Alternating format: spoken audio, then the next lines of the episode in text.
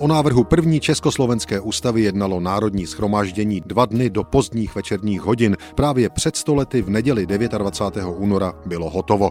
Předseda parlamentu František Tomášek pak pronesl tato slova. Máme opravdu památný den za sebou a můžeme být hrdí na to, že jsme se tohoto dne dožili, uvědomujíce si plně, že vlastně dokončujeme ten úkol, který jsme přijali tehdy 28. října a že vlastně dnes splňujeme to poslední, co nám revoluce tehdáž uložila.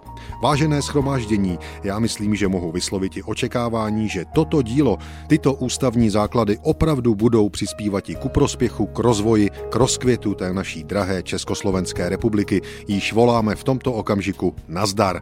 A poslanci mu podle stenoprotokolu odpovídali voláním nazdar, bouřlivým dlouhotrvajícím potleskem, zpěvem národní hymny Kde domov můj a nad Tatrou sa blízká a na levici zpěvem písně Rudý prapor. Poslanec Kubíček pak volal Ať žije prezident Masaryk, sláva. První československou ústavu Národní shromáždění přijalo 29. února 1920, její účinnost nastala o týden později. Její koncepce spočívala ve sporné existenci národa československého se 2 větvemi, českou a slovenskou. Tímto krokem měla ústava eliminovat situaci, kdy v republice žilo víc Němců než Slováků.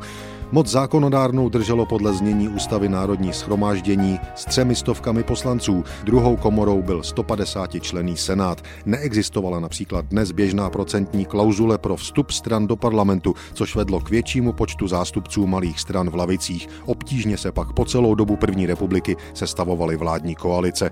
Moc výkonnou dělila ústava z 29. února 1920 mezi vládu a prezidenta. Oficiálním jazykem země byl jazyk československý.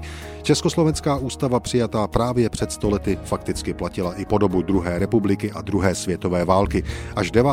května 1948 ji zrušil komunistický režim a nahradil ji ústavou novou, nedemokratickou. Tu ovšem prezident Edvard Beneš odmítl podepsat.